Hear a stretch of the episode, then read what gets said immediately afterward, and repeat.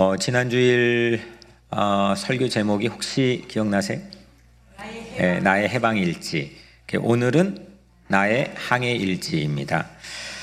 항해한다는 건 배 타고 바다로 나가는 거죠. 항해는 이 바다에서 예기치 않는 맞바람도 각오할 수 있어야 됩니다.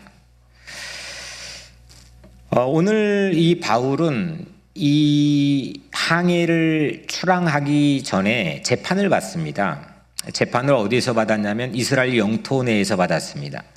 이스라엘 영토 내지만 어, 실질적으로는 로마 총독부, 실제 로마 제국이 식민 통치를 하는데 특별한 본부 역할을 하는 가이사라라고 하는 지중해 연안의 도시에서 재판을 받습니다. 왜냐하면 그는 로마 시민권자였기 때문입니다. 오늘 우리가 읽은 이십칠 장의 바로 전장 마지막 절, 이십육 장 이십이 절, 그러니까 연결된 절이죠. 어, 거기에서 그 재판의 판사가 판사가 이런 이야기를 재판 끝나고 바울에게 합니다. 이 사람이 만일 가이사에게 상소하지 아니하였더라면 석방될 수 있을 뻔하였다. 그러면 이 판사의 판결이라면 이게 무죄라는 거, 실질적 무죄라는 거예요, 유죄라는 거예요? 무죄라는 거죠. 이해가 잘 되고 있는 겁니다. 아, 바울은 사실상 승소인데 본인이 어느 정도 자진해서 상소를 했다는 겁니다. 어떤 법정에 상소했냐? 황제의 법정, 법정인 최고법정에 항소를 했습니다. 이유는 하나입니다. 가이사 황제 앞에, 당시 로마의 황제 앞에서 설교하려고 상소했습니다. 자기의 죄의 유무 따위는 사실 안중에 없는 겁니다. 그 목적이 자기에게는 훨씬 더 중요한 꿈이었습니다. 그리고 배를 탔습니다. 이 절에 아시아 해변 각처로 가려 하는 아드라 뭇데노 배에 우리가 올라 항해할세. 드디어 출항을 합니다. 가이사라에서부터 배를 탑니다. 아드라 뭇데노라고 하는, 좀 약간 발음이 어렵죠. 이거 배 이름입니다. 작은 배입니다. 먼저 작은 배에 올라탔습니다.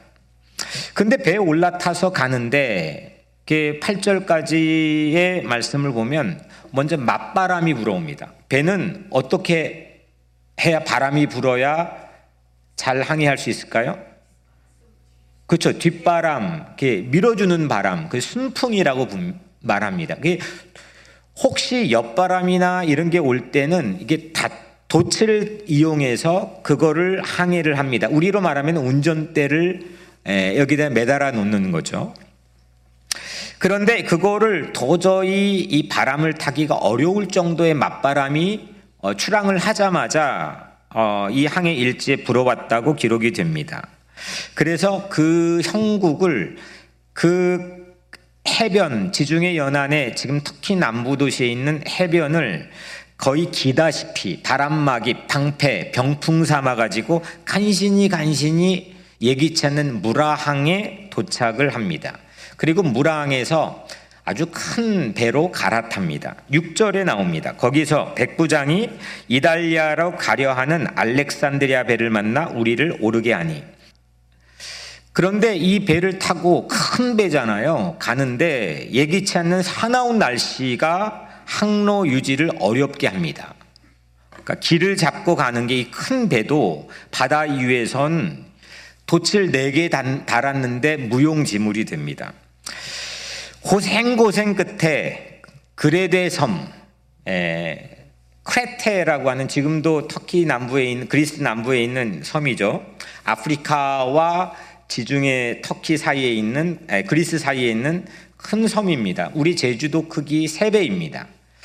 그 크레테 섬에 어, 항구가 있는데, 오늘 두 가지 항구를 여러분들 기억하셔야 될 게, 하나는 미항, 그 제주도에도 제주시가 있고 서귀포시가 있잖아요. 이것처럼 미항이 있고 베릭스항이 있는데 먼저 미항에 정박을 합니다. 그 미자, 아름다울 미자, 아름다운 항구, 이 아름다운 항구에 가까스로 그 사나운 날씨에 정박을 합니다. 바울은 왜 이렇게 역풍, 맞바람이 불고 사나운 바람이 부는데도 왜 자신의 승소, 상소를 해가지고 이 배를 타고 출항을 했느냐? 왜라고 그랬죠? 네, 가이사, 황제 앞에서 설교하려고. 거기에서 예수 이야기하려고, 거기에 최후 변론 때 자기가 멋지게 예수 얘기하려고 그 기회를 얻기 위해서, 그거 아니면 안 되기 때문에, 기회가 주어지지 않기 때문에 자기 로마 시민권을 이용해서 그 법정에 상소를 했습니다. 그리고 초랑을 했습니다. 그 거룩한 꿈 때문에 바다로 나갔습니다. 이 길이가 무려 가이사라에서 로마까지 해로로 천칠백 마일입니다. 두 번째로 항해를 나갔습니다. 항해의 한복판, 바다 한복판에 중요한 한 가지가 있습니다. 그거는 판단입니다. 그것도 가능하면 순발력 있는 정확한 판단입니다. 어떤 판단을 하느냐에 따라 항로가 결정되고 그 배의 운명도 결정될 수 있기 때문입니다. 두 번째 대지는, 항해는 신앙심의 판단이 중요하다는 겁니다. 신앙심이 깃든 판단. 바울이 탄 선박은 여러분들이 뭐 대부분 익히 잘 아시는 광풍을 만납니다. 그 이름이 유라굴로 광풍입니다. 유라굴로 광풍은 동풍, 동풍 유로스와 북풍 아퀼러의 합성어입니다. 그러니까 북풍과 동풍이 만나서 이루어지는 게 유라굴로 광풍입니다. 제주도 세배만한 크레테 섬의 가운데 우뚝 서 있는 산이 하나 있는데 해발 이천백 미터의 이다라고 한 이름을 가진 이다산입니다. 이거는 한라산과 높이가 거의 비슷합니다. 그 이다산 정상 부근에서 찬바람, 차가운 기류가 발생되는데 이게 북풍입니다. 그리고 아래쪽에서 따뜻한 동풍과 만나게 됩니다. 그 두 기류가 갑자기 예기치 않게 만나서 만들어낸 북동풍, 바다 아래로 내리꽂아버리는 북동풍이 유라굴로 광풍입니다. 이때 광풍이 한번 불면, 이게 지중해 위에 그리스가 있고 아래쪽에 리비아와 이집트의 아프리카 대륙이 있고 이쪽에 이스라엘이 있잖아요. 위쪽 타고 지금 이제 이쪽으로 가는데, 위쪽에서 광풍 하나가 딱 불면, 그거 불면 배의 통제력을 상실해서 배가 계속 떠밀려 갑니다. 그래서 아프리카 연안까지 밀려갑니다. 그게 오늘 본문에 기록된 모습인데, 아프리카 연안까지 밀려가서 배들의 무덤, 배들의 무덤으로 유명한, 지금도 그 배들의 무덤은 있습니다. 그게 뭐냐면 스르디스라는 모래톱, 여러분들의 성경에 스르디스가 오늘 본문에 있는데 거기에 번호가 있고 아래쪽에 모래톱이라고 있는데, 제가 사진을 보니까 이게 바다 위에는 물인데 바로 낮은 연안에 모래가 끝없이 이 지형이 불균형을 가지고 있습니다. 거기에 걸리면 배는, 배는 그냥 오도 가도 못하고 파산이, 파손이 됩니다. 거기에서 지금도 해적들이 활동을 한다는 걸로 제가 찾아봤습니다. 여튼 유라굴로 광풍은 두 가지 기류, 북풍과 동풍의 기류가 만날 때 일어납니다. 우리 삶에도 이런 거 있죠. 곡간 열쇠 가지고 시어머니 역할 톡톡이 하는 시어머니와 그 마음에 가시가 있는 며느리가 만났을 때 유라굴로 광풍이 불 수 있죠. 집안의 문제 아이와 바깥 일이 꼬여버린 부모가 만났을 때, 예, 샤렌과 엄마가 어린 시절에 만났을 때 유라굴로 광풍이 불었죠. 독재자 포갑과 신음하는 국민이 만났을 때 유라굴로 광풍은 그 민족 국가 안에서도 붑니다. 십오 절, 배가 밀려 바람을 맞추어 갈 수 없어 가는 대로 듣고 쫓겨가다가, 이게 유라굴로 광풍의 여파입니다. 광풍의 위력은 배의 통제를 뺏어버립니다. 밀리고 밀리고 밀려갑니다. 풍랑에 떠다니는 나뭇잎 신세가 되었습니다. 십칠 절, 스르디스에 걸릴까 두려워하여 연장을 내리고 쫓겨가더니, 그러니까 모래톱 스르디스에 걸리면 옴짝달싹 못해 근처의 바위에 부딪혀 배가 산산조각 깨어져 버립니다. 그걸 방지하기 위해 연장을 내리고 배가 움직여지지 않도록 앵커를 내리는 겁니다. 십팔 절, 이튿날 사공들이 짐을 바다에 풀어버리고 사흘째 되는 날에 배의 기구를 그들의 손으로 내버리니라. 배가 최대한 가볍게 하여서 배를 보호하기 위해 딱 이틀째 배, 광풍 분지 이틀째밖에 안 됐는데 배 바깥으로 짐을 던집니다. 사흘째에는 장비와 심지어 식료품까지 던져 배를 가볍게 보호합니다. 이게 유라굴로의 위력입니다. 바울도 실제로는 항해 경험이 있었을까요, 없었을까요? 바울이 파선의 경험이 있었을까요, 없었을까요? 고린도후서 십일 장 이십오 절 이십육 절에 그가 쓴 첫 번째 편지에 이렇게 기록되어 있습니다. 나는 세 번 파선하고 일 주야를 깊은 바다에서 지냈으며 여러 번 여행하면서 강의 위험과 강도의 위험과 동족의 위험과 이방인의 위험과 신의 위험과 광야의 위험과 바다의 위험과 해적의 위험, 이방인의 위험도 당했고 강의 위험도 당했고 자기 자기 같은 편 동포들의 위험도 받았고 바다의 위험, 광야의 위험, 배가 세 번 파손에 다 당했다는 겁니다. 산전수전 다 겪었습니다. 배도 세 번 파손 당해봤습니다. 그런데도 백부장은 그 말씀이 들리지 않았습니다. 바울의 말이 들리지 않았습니다. 친절한데 안 들립니다. 선장선주보다 바울은 전문인이 아니기 때문입니다. 백부장은 신앙심이 깃든 내면의 영적 조언을 들을 귀가 없었습니다. 저나 여러분들의 관건은 바로 그 부분이라고 생각합니다. 세상의 지식, knowledge는 공부하면 됩니다. 그리고 좋은 학교에 들어가 멘토를 만나면 되고 학습에 대한 효과는 충분히 우리에게 주어집니다.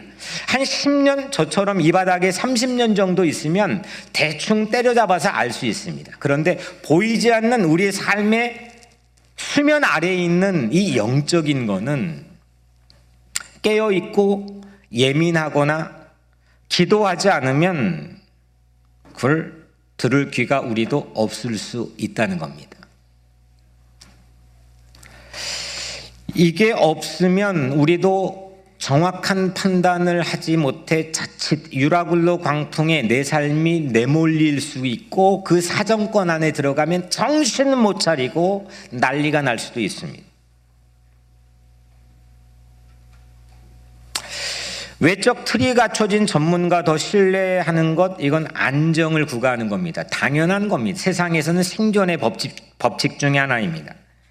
그런데 그것 때문에 오늘 본문이 우리에게 들려주는 메시지는 그것 때문에 결과적으로 판단 미스했고 들어가지 않아도 될 유라굴로 사정권에 진입해서 계속 인생이 거기에서 맴돌고 맴돌고 거슬러 거슬러 거슬러 떠밀려가는 겁니다. 우리 인생은 어떻습니까? 여러분들은 어떻습니까? 우리도 우리의 항해도 판단 중요한 판단 기로에 서 있을 때가 있습니다. 영적 분별이 절실할 때 적지 않습니다.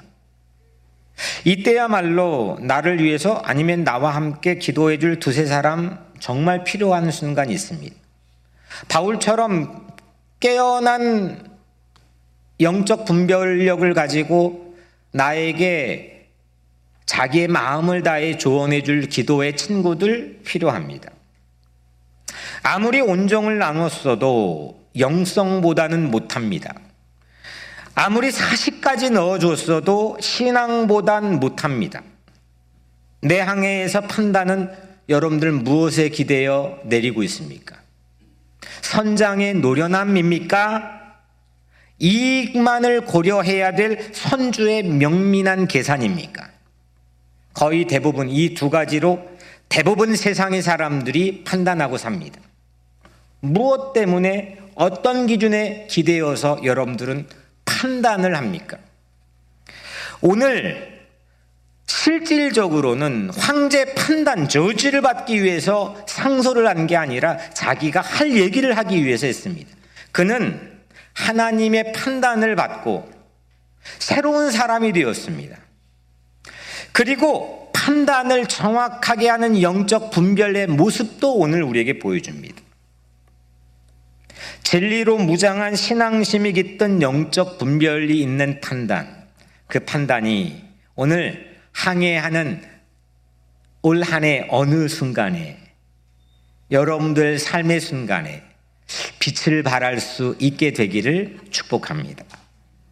전문가 말만 믿고 베닉스 가던 선박은 광풍 사정권에서 통제력을 잃어버렸습니다. 꿈이 있는 항해일지라도 내 마음에 있는 욕망, 그 과도한 욕망이 귀를 얕게 만들어 버릴 수 있습니다. 그리고 저와 여러분들이 모두 누구든지 판단 미스할 수가 있습니다.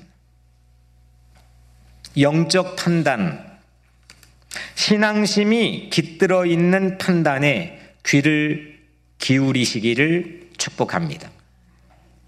마지막 세 번째입니다. 항해를 합니다. 항해에서 필요한 건 나침판입니다. 방향을 잡아야 됩니다. 오늘 본문 안에서 항해의 나침판은 진리의 말씀, 하나님의 말씀입니다. 유라굴로의 형편이 어떻게 되었느냐 잠깐 읽어드릴게요. 이십 절 이십일 절. 여러 날 동안 해도 별도 보이지 아니하고 큰 풍랑이 그대로 있음에 구원의 여망마저 없어졌더라.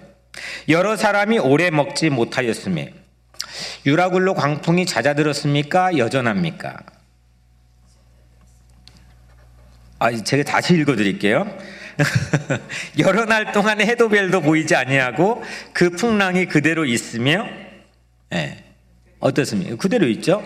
이게 이게 이 시간 동안 따라오는 것 저라도 쉽지 않, 않아요. 네. 그래서 제가 자꾸 체크하고 대화하며 설교하는 거니까 no problem. 여하튼 이게 유라굴로 광풍이 그대로입니다. 여전합니다. 여러 날 동안 해도 별도 보이지 아니하고, 이거는 어떤 의미냐면 이 책에, 항해일지 쓴 이 책에 당시에 뭐가 있습니까? 지도가 있습니까? 아니면 항해 배에 나침판이 붙어 있습니까? 아, 별을 보고 방향을 잡는 겁니다. 특히 북극성이 중요한 역할을 합니다.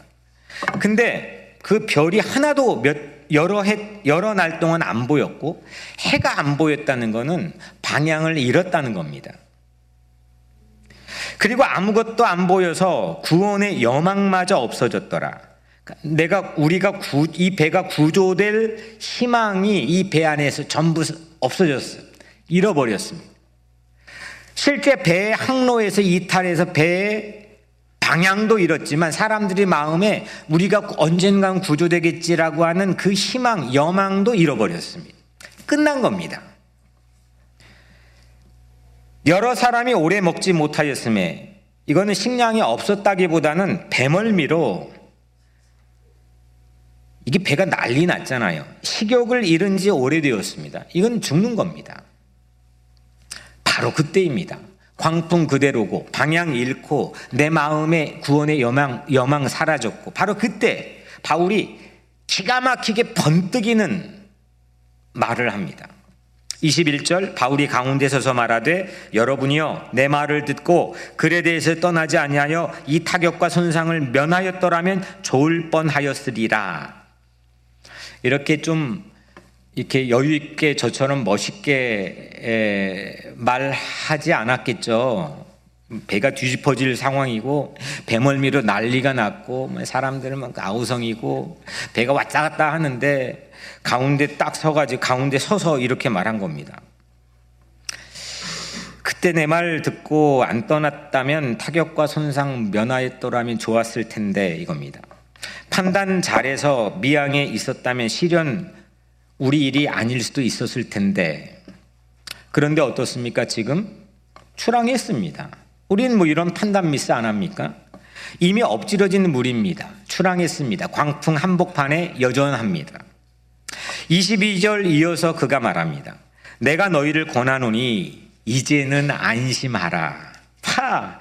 너희 중 아무도 생명에는 아무런 손상이 없겠고 오직 배뿐이리라. 이런 겁니다. 안심하라, 안심하십시오. 호전, 지금부터 호전될 겁니다. 배가 파손되고 여러분들의 이익을 보장하는 짐이 바깥으로 던져져 없어졌다고 지난날에 연연하지 마십시오. 배는 파손될 겁니다. 하지만 한 사람도 물 빠져 익사하는 일 없을 겁니다. 이런 내용으로 일어나서 바울이 발언을 했습니다. 멋있죠? 안심하십시오. 지금 이게 어느 정도 기미가 보여서 자자들 기미가 보이는 상황이었으면 좋겠는데 여러 해놀 동안 이게 안 보이고 방향이 잃고 마음의 구원의 여망은 사라지고 배멀미하고 먹, 먹을 게 있어도 못 먹겠고 난리가 났고 이제 죽겠다 싶은데 일어나서 이제는 안심하십시오. 너희 중 아무도 생명에 아무런 손상이 없겠고 오직 배뿐입니다. 광야 한, 광풍 한복판인데 저의 마지막 질문은 어떻게 바울이 이런 말을 할 수 있었느냐입니다. 이 본문의 이 긴 이십육 절의 본문을 지난 일주일 동안 계속 이 만을 부딪혀보고 이 단어, 이 구절 기도하며 수도 없이 부딪혀봤는데 마지막 저에게 활짝 다른 대륙을 보여줬던 한 가지. 어떻게 바울이 이런 말을 할 수 있었는가입니다. 이십삼 절, 이십사 절, 이십오 절에 내가 속한 바, 곧 내가 섬기는 하나님의 사자가 어젯밤에 내 곁에 서서 말하되 바울아 두려워하지 말라. 네가 가이사 앞에 서야 하겠고 또 하나님께서 너와 함께 항해하는 자를 다 내게 주셨다 하셨으니 그러므로 여러분이여 안심하라. 나는 내게 말씀하신 그대로 되리라고 하나님을 믿노라. 바울이 그렇게 안심하십시오라고 말할 수 있는 건 그의 뛰어난 영성 때문이 아닙니다. 바울이 지금 제시하고 있는 그 이유는 내가 들었다는 겁니다. 하나님은 두려워하지 마 바울아 라고 말씀했고 바울은 내가 들었다는 겁니다.